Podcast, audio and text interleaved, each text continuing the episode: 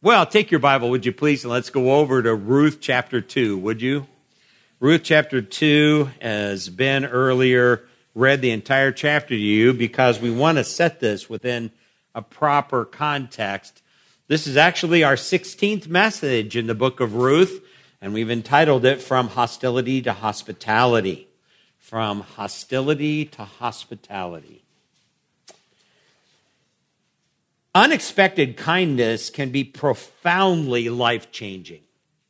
Have you ever had a time in your life where you experienced unbelievable, unexpected kindness?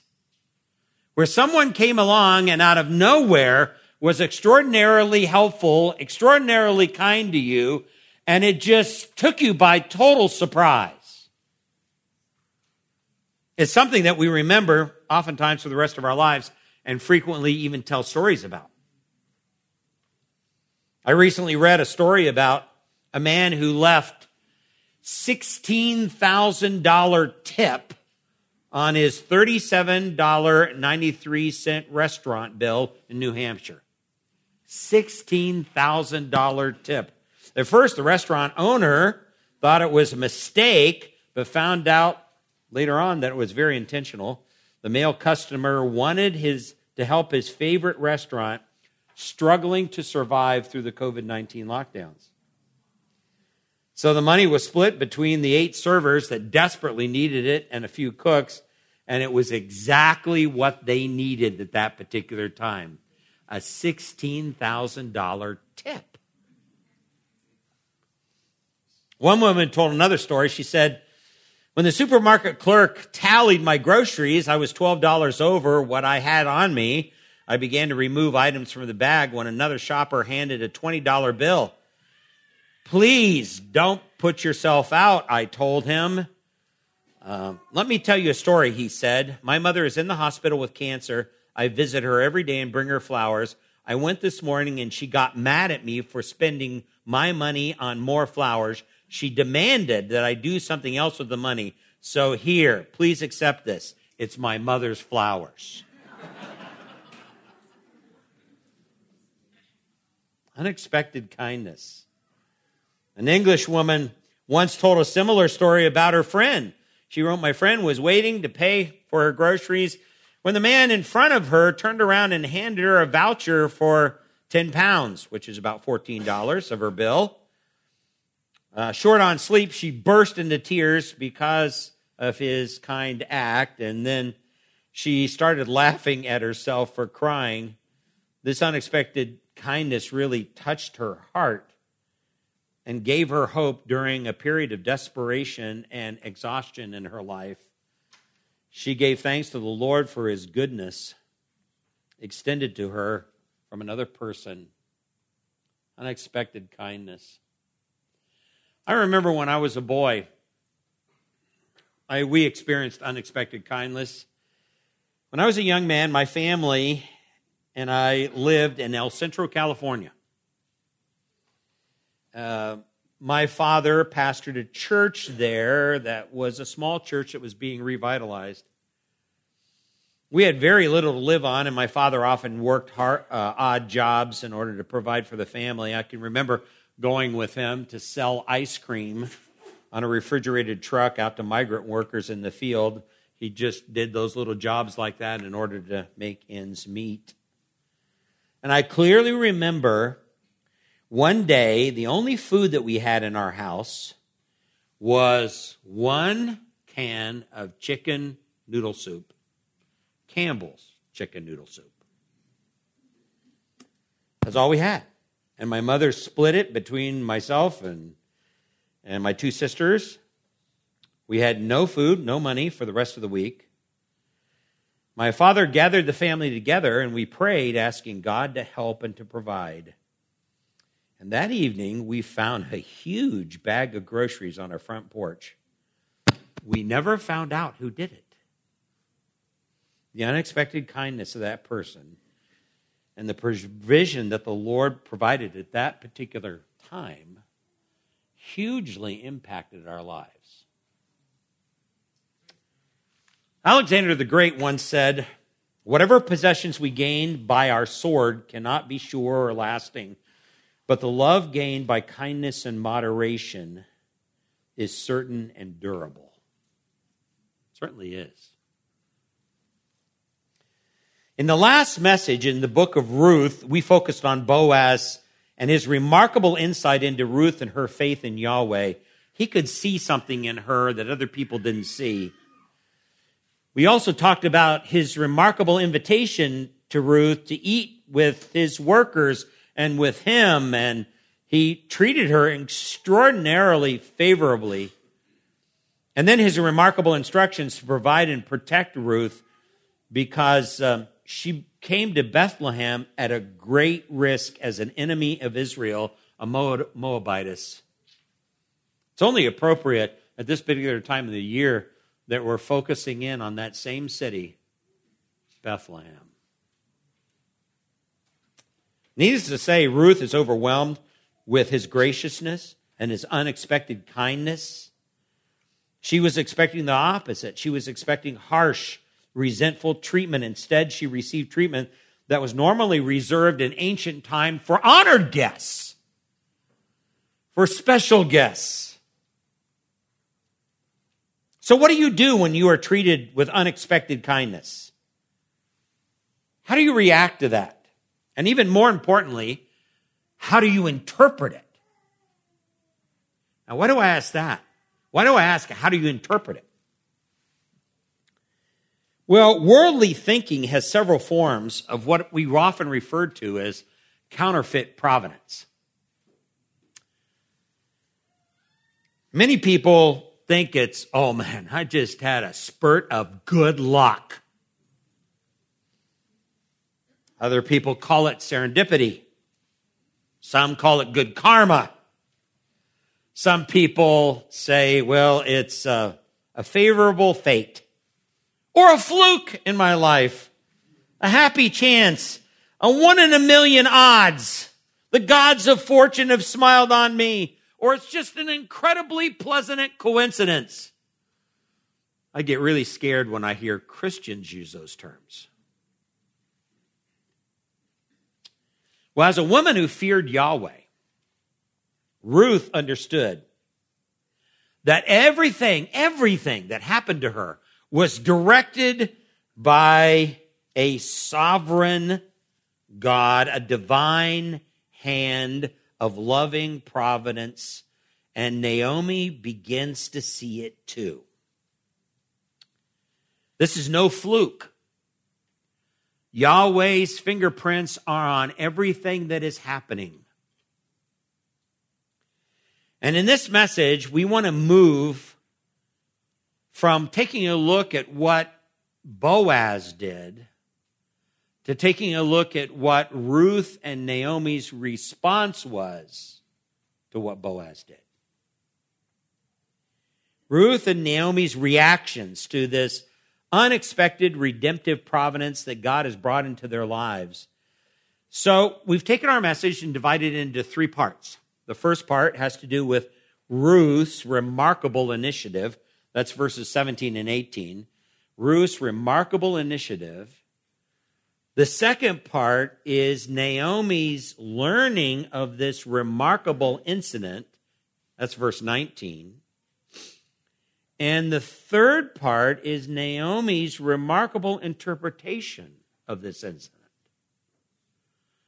Remarkable interpretation. So we move from Ruth's remarkable initiative to Naomi's remarkable learning of this incident to Naomi's remarkable interpretation of this incident. That's verse 20.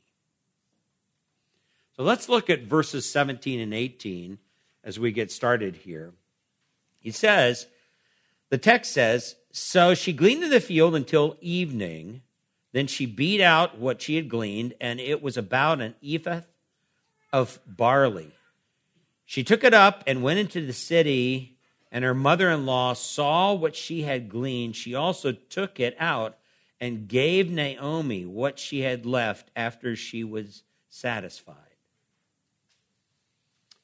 Now, the unexpected kindness of Boaz and his generosity has made a lasting impact upon Ruth. The simple fact that he would take the risk to treat a potential enemy of Israel with honor and favor is something that is remarkable. Abraham Lincoln once said, Kindness is the only service that will stand the storm of life and not wash out. It will wear well and will be remembered long after the prism of politeness and the complexion of curiosity or uh, courtesy has faded away. Well, Ruth is profoundly impacted because of this tangible tenderness that Boaz has had towards her. In, notice in verse 13, it says, Then she said, I have found favor in your sight, my Lord, for you have comforted me, and indeed you have spoken kindly to your maidservant, though I am not like one of your maidservants. Now, notice her active response to his kindness. In verse 17, we find Ruth returning to the fields to slave away. Ruth slaves. After being treated like an honored de- guest at lunchtime, we saw that in verse 14, she returns to the field with a full stomach to work in the hot sun. And this was not easy to do after eating more than she ever expected. The portion she was able to eat in this meal was much greater than anything she had had probably in a very long time due to her desperate situation and due to the fact that they were coming out of a famine. And yet she is still willing to return to the dirty and laborious job of gleaning. Most of us, after eating a nice meal like that, would have found a nice shady spot and taken a nap. Not Ruth. What has motivated her renewed productivity here? Well, the answer is a surprising and unexpected generosity of Boaz. Kindness, you understand, here awakens the discouraged and depressed heart. Up to this particular point, almost everything in life was going against Naomi and Ruth. Their husbands were dead. They were left destitute and discouraged.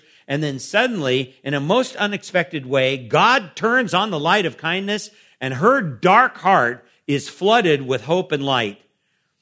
This is often the way in which our Lord Jesus Christ works with us, right? When you're at your lowest point, the dark, the darkest point of your life, our Lord will often show you his faithfulness. When Ruth's great grandson, David, later feigns madness before Abimelech. He is one, at one of the lowest points of his life.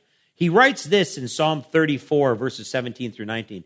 He says, The righteous cry, and the Lord hears and delivers them out of all of their troubles. The Lord is near to the brokenhearted, and he saves those who are crushed in spirit. Many are the afflictions of the righteous. Many are the afflictions of the righteous. Did you hear that? Many are the afflictions of the righteous, but the Lord delivers him out of them all. The prophet Isaiah in Isaiah 41 and verse 10 said, Do not fear, for I am with you. Do not anxiously look about for you uh, about you, for I am your God. I will strengthen you. Surely I will help you. Surely I will uphold you with my righteous right hand. And then First Peter, the apostle Peter says it like this. He says in First Peter chapter 1 verses 6 through 9, he says, "In this you greatly rejoice even though now, for a little while, if necessary, you have been distressed by various trials, so that the proof of your faith, being more precious than gold, which is perishable, even though tested by fire, may be found to result in praise and glory and honor at the revelation of Jesus Christ. And though you have not seen him, you love him. And though you do not see him now, but believe in him, you greatly rejoice with joy inexpressible and full of joy glory, obtaining as the outcome of your faith the salvation of your souls. Peter understood what it meant to walk through trials. The proof of Ruth's faith is seen in her commitment to return to the very hard work of gleaning in the fields until the sun set. But even then, at that particular point, her work was not done. She then turned to the task of beating the edible seeds out of the barley. This meant taking a strong stick and beating the barley, or taking sheaves of barley and thrashing them on the ground or a stone. In any case, it was a back breaking labor, especially after spending most of the day in the hot field picking up leftover sheaves. The final step was time consuming and intensely laborious. Threshing's purpose was to loosen the edible part of the barley grain from the straw. But even then, threshing did not remove the brand from the grain. This could happen only after grinding and sifting the grain.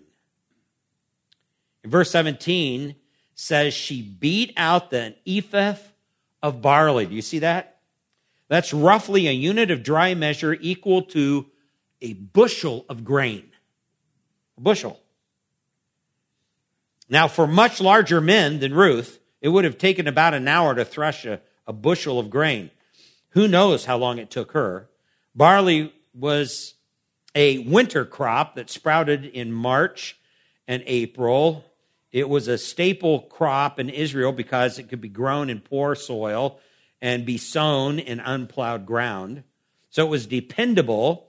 It was disease resistant crop, easier and less expensive to grow than wheat.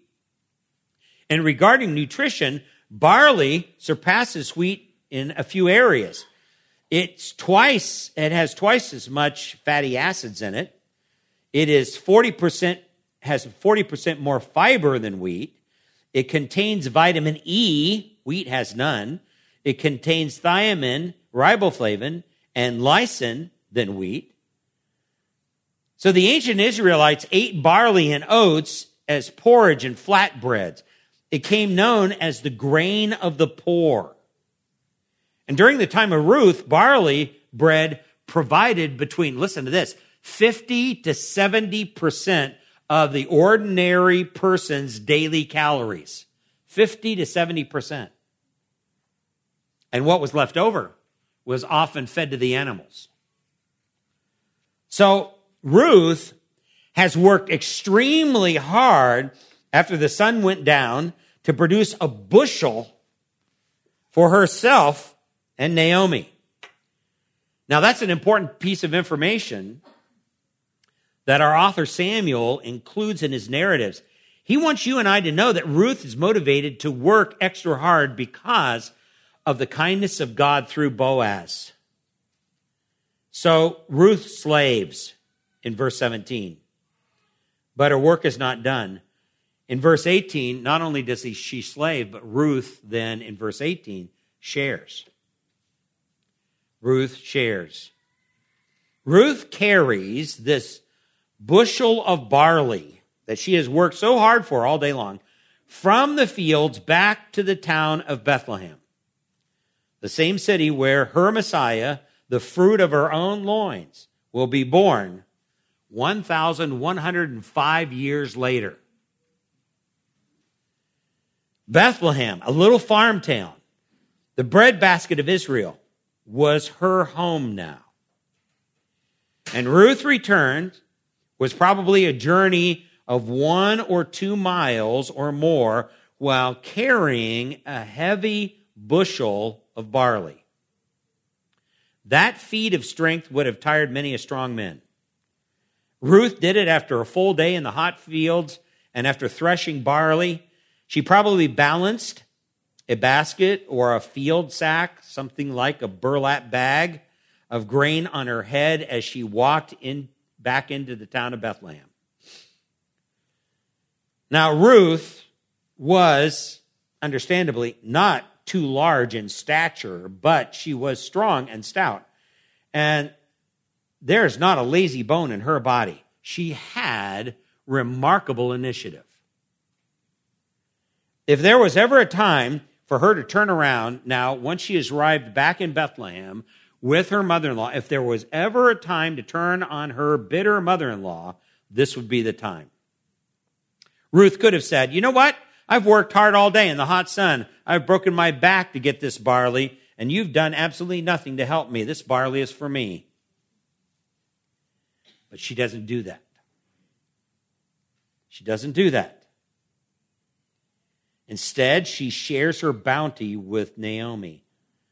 Ruth is resolute in keeping the promise of companionship that she had made to Naomi back in chapter 1 and verse 17. Remember when she said to Naomi, Where you die, I will die, and where I will be, uh, and there I will be buried. Thus may the Lord do to me, and worse, if anything but death parts you and me. She is swearing her loyalty to her mother in law, even though at that particular point in our story, Naomi was incredibly bitter. You remember that because we talked about that earlier. So Ruth's renewed hope, due to her generous benefactor Boaz, results in a productive day of work. Um, and instead of keeping it to herself, she now shares it. Um, notice the wording of verse 18 here. It's very significant. Ruth does not divide the spoils with Naomi. That's not what she does. Instead, she eats her late dinner and she's satisfied, and then she gives up the remainder of what is left over to Naomi. She surrenders everything to her. So Ruth's renewed hope now is a direct result of all the generosity, all the kindness that Boaz has showed her. It's resulted in this productive day of work, and God, in like manner, blesses her. God does the same thing in relationship to you as well. God will often bless you and provide for you his undeserved kindness, but in response to his grace, you have to work. In Ephesians 2 8 through 10, Paul says, For by grace you have been saved through faith, and that not of yourselves, it is a gift of God, not the result of works, so that no one may boast. In other words, it's part of God's kindness towards you by his grace. But then he goes on and he says, But we are all work, we are his workmanship, created in Christ Jesus for good works, which God prepared beforehand so that we would walk in them. Now, that's the way in which Ruth's hard labor was her response to Boaz's graciousness. She didn't do it to earn his generosity, she did it in response to his generosity.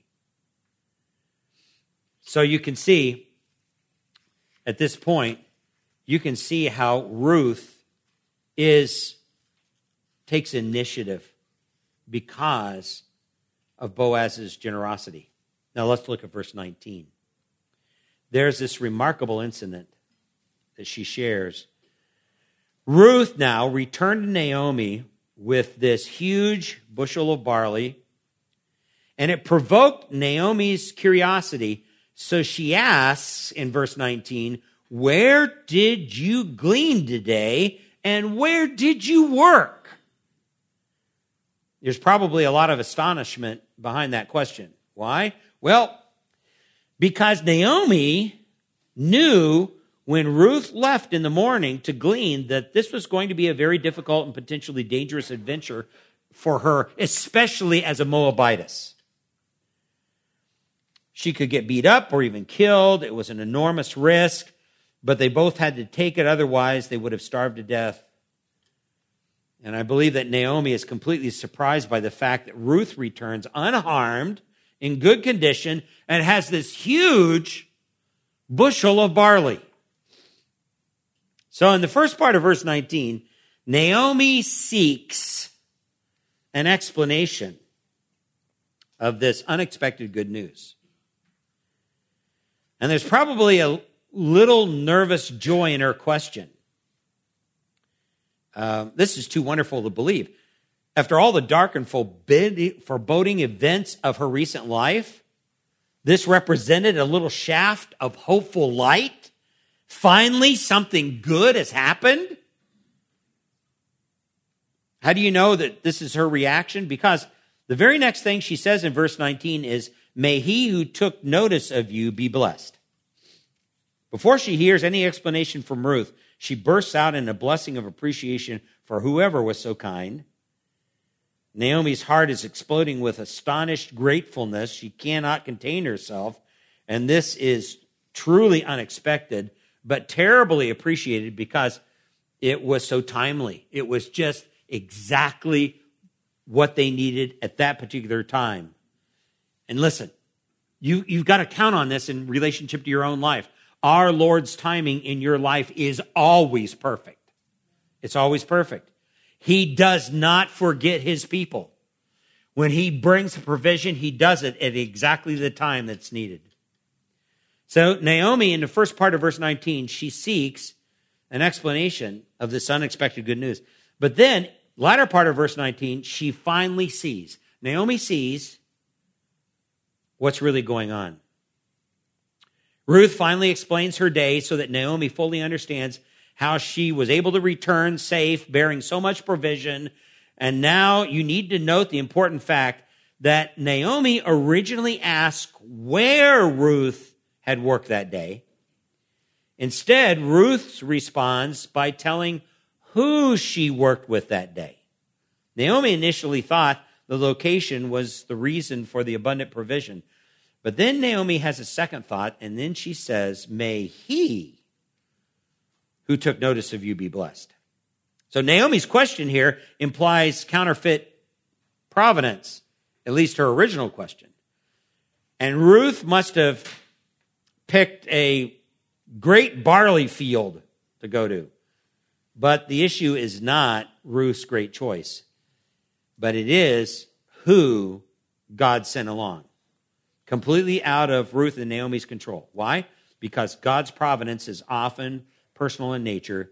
It is the person of Boaz that God sent along that ultimately really makes the significant difference now. Now, when Naomi hears the name of Boaz, boom, it's like the lights come on. Um, it must have sucked all the oxygen out of the room for her and it exploded on her mind. I know Boaz, we're related. And again, this is not coincidental. It is calculated by divine providence. All kinds of thoughts must have swirled in Naomi's head with this knowledge. Naomi's understanding begins to sharpen as to what God may be doing here. This is why she sees. She finally really sees that point where everything now begins to make sense. Full disclosure takes place. There's no accident. There is a plan and a purpose designed into the very events by a supernatural engineer. She knows this engineer to be Yahweh himself. And when this happens, you understand joy replaces gloom, light overcomes darkness, hope dispersed despair, sweetness swallowed her bitterness. There was a warmness that returned to her cold heart at this point. And you know what? Our God often works like that, doesn't he? Well, he will often act in unusual ways to open the eyes of your understanding. He did it with his disciples because they did not fully understand who he was. Grab your Bible for a moment. Let's go back. Put a marker in Ruth 2. Let's go back to Mark chapter 8. I want to see the show you this as a way of illustration here. Mark chapter 8, and we're interested in verse 22. Mark chapter 8 and verse 22.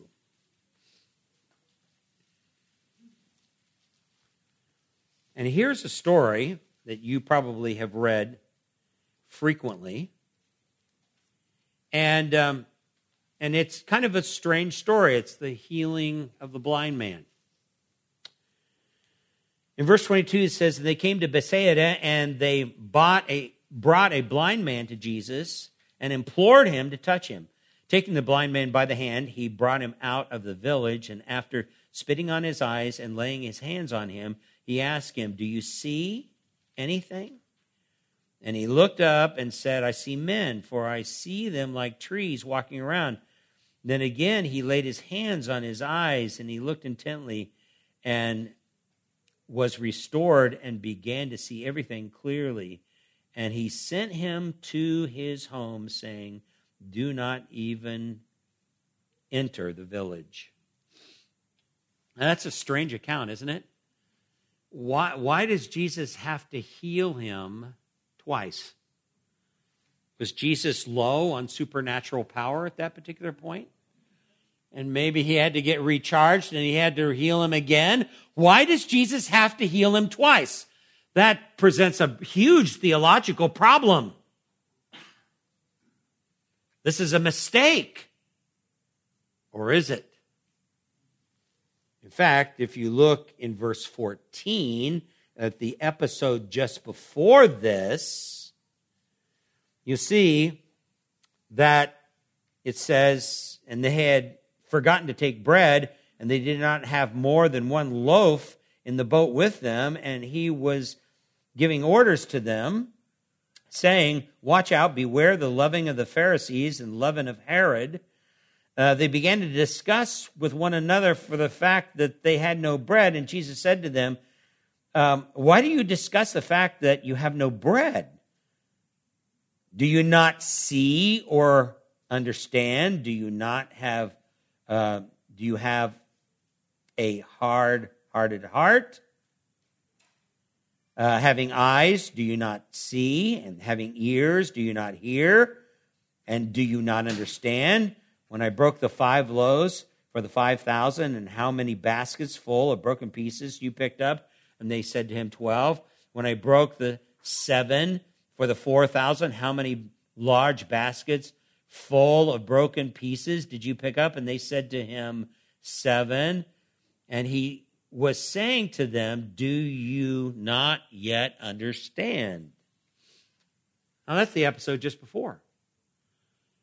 Now look at the episode just afterwards. Look at verse 27.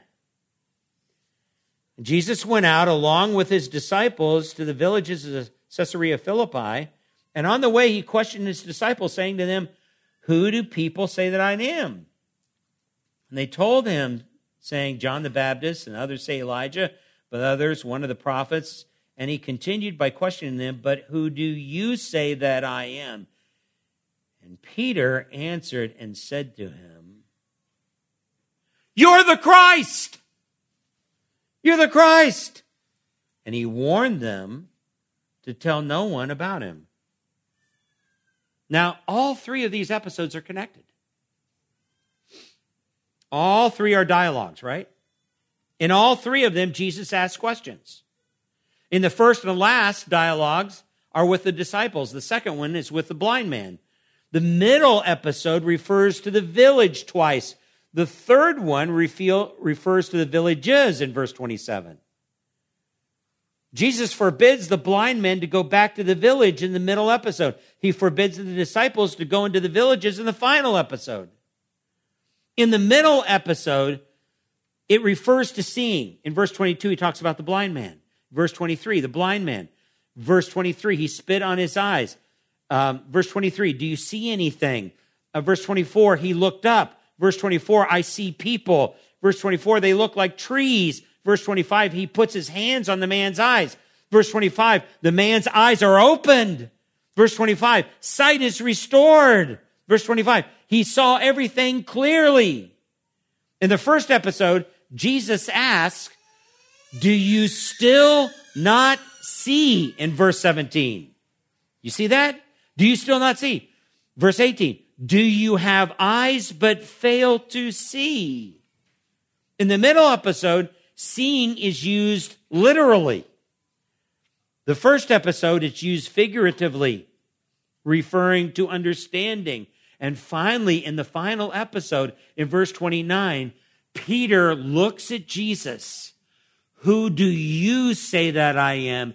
And for the first time, boom, his eyes are open. You're the Christ. So why does Jesus progressively heal the blind man because that blind man became a perfect illustration of the disciples' view of him.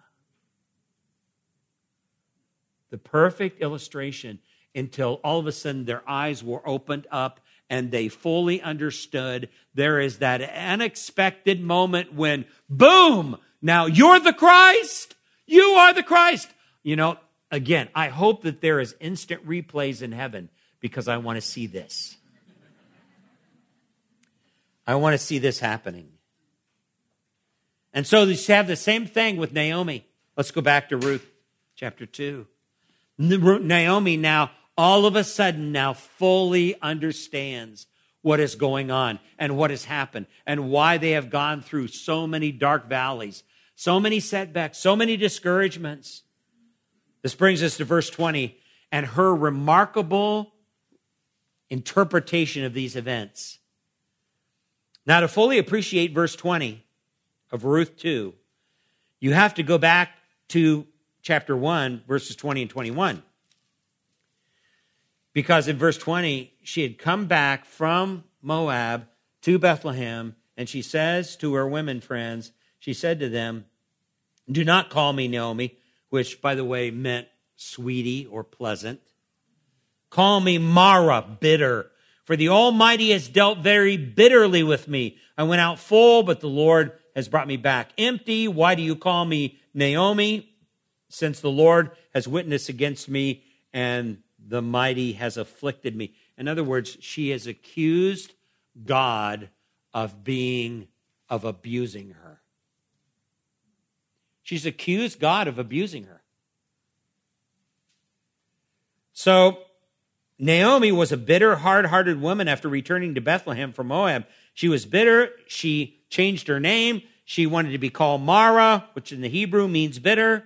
She believed that Yahweh had unjustly abused her by taking her husband and her two sons. But what she says in verse 20 of chapter 2 reveals now a softened heart. As metals melted, as metals are melted by heaping coals on them, so the heart is softened by kindness. Naomi knew that neither she nor Ruth deserved such generosity from Boaz. She knew that. Um, it was the generous, it was a generous, benevolent mercy of God that was at work in her life. Later, Ruth's great great grandson Solomon will write If your enemy is hungry, feed him food to eat, and if he is thirsty, give him water to drink, for you will heap burning coals on his head, and the Lord will reward you. Proverbs 25, verses 21 and 22. So Paul explains the power of God's kindness when he says in Romans 2 4, or do you think lightly of the riches of his kindness and tolerance and patience, not knowing that kindness of God leads you to repentance? Colossians 3:12 says, "So as those who have been chosen of God, holy and beloved, put on a heart of compassion, kindness, humility, gentleness, and patience." So what is the first thing that Naomi does? She swears a blessing upon Boaz. Verse 20, first part of verse 20, Naomi swears this blessing. What is the proof of her repentance and change? The fact that she swears a blessing upon Boaz, just as Ruth had sworn to Naomi in chapter 1, now the vow of companionship. Now Naomi swears a blessing to Boaz. In this, it is the content of what Naomi swears that is a major significance here. She blesses Boaz, but in the process, she fully acknowledges the fact that she sees that Yahweh, notice her words, has not withdrawn his kindness to the living and to the dead. See that? In other words, in making this statement, Naomi is implying that Yahweh is showing his kindness and continuing faithfulness to the living, that is her and Ruth, but also to their husbands that have passed away. Now, this is incredibly rare.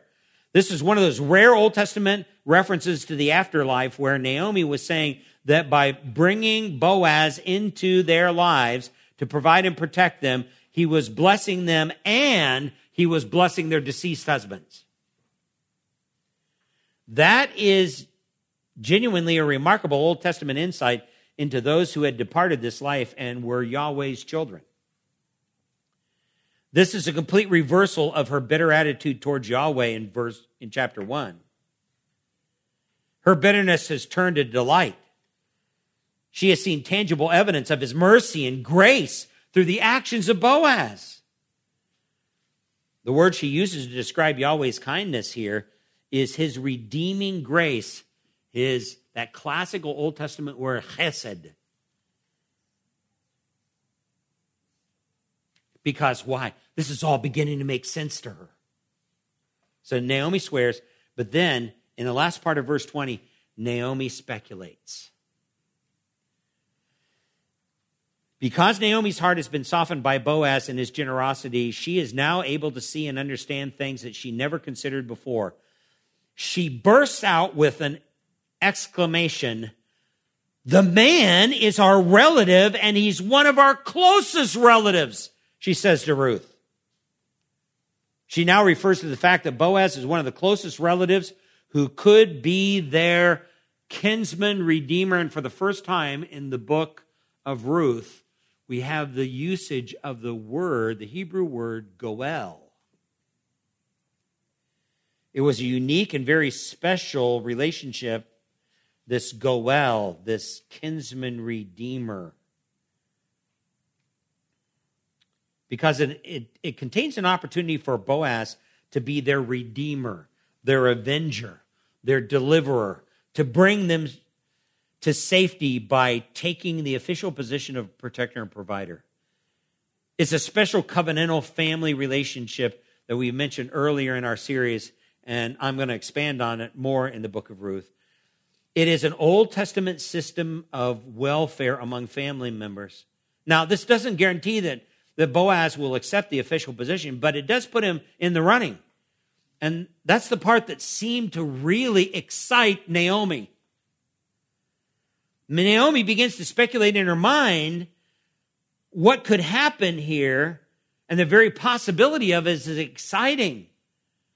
This is exactly what she and Ruth needs currently. Someone to step in and help them not only survive, but thrive. Someone to carry on for their decimated family. At this point, she has no idea whether Boaz would even be interested in such a great responsibility, but she is intrigued by the possibility. Now, from the chronology of events here in the book of Ruth, this is the first time Ruth has heard the concept of Goel, kinsman redeemer. Up to this particular point, Ruth has been clueless who she was really working with, even though Boaz already had informed her that he had personal knowledge of her commitment to her mother in law back in verse 11, possibly something only family member would share with one another. But it's most likely that Ruth did not understand the Hebrew custom of the kinsman redeemer, the Goel, and there was not known, there was no known common practice like this among the Moabites. You can understand how radical this information is for her, as no doubt Naomi explains it. And Boaz's generosity that day was notable and greatly appreciated, but a bushel of barley is going to only last for so long. Could it be that Boaz is more than a short term fix for their problems? Could he represent a long term answer? Well, time will only tell. As a Moabite enemy of Israel, Ruth had expected hostility but received hospitality. She expected guile, but she received generosity. She expected to be killed, but she received kindness. Unexpected kindness changed her life, and it changed her mother in law's bitterness back to sweetness. It changed Naomi and turned her from a deeply bitter to seeing the Lord's redemption in it all. Unexpected kindness motivated Ruth's heart, softened Naomi's heart. Our Lord's gracious kindness is all around you as well. And in you as a believer, when you reflect upon his grace, it changes you. Just as Ruth trusted the faithfulness of the Lord in her loss, you must trust his faithfulness during your trials. One commentator says this the source of strength lies in God's grace, not in your willpower or in our spasms of earnestness.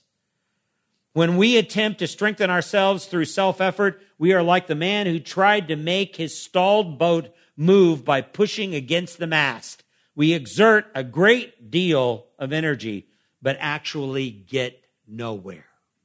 End of quote. You must be willing to trust the providence of God in your life and rely upon his wisdom to supply for you at the right time his unexpected kindness and grace is life altering.